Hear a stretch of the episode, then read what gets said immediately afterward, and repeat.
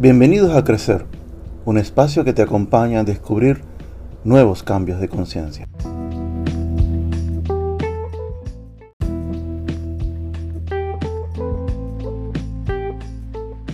Las personas confunden mucho la felicidad con la alegría, pero aún hay más confusión cuando creen que la felicidad viene de tener o estar.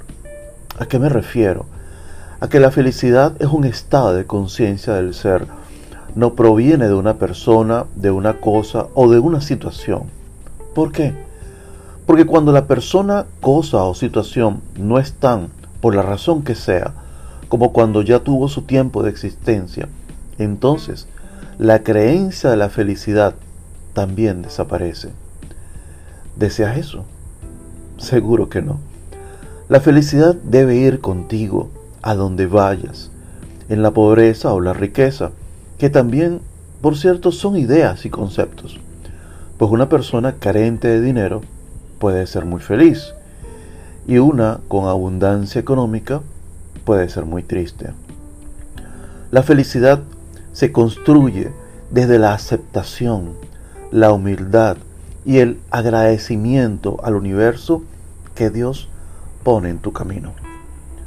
No puedes supeditar tu felicidad a cosas, personas o circunstancias. Eso no es felicidad. Puede ser alegría y dura un tiempo. La felicidad es eterna. Viene contigo desde adentro hacia afuera. Se expresa, se da, se comparte.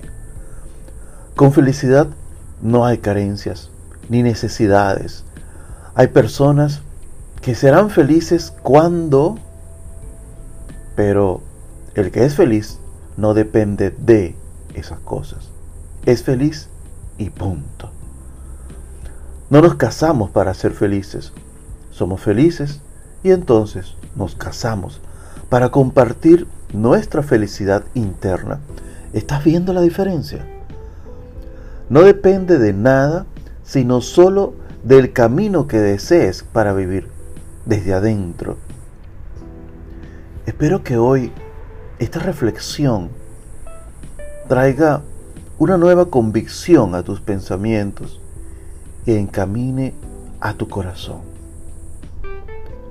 Acepta, permite, fluye, vive. Te habló Luis Edgardo, divulgador, asesor, coach ontológico. Hasta la próxima.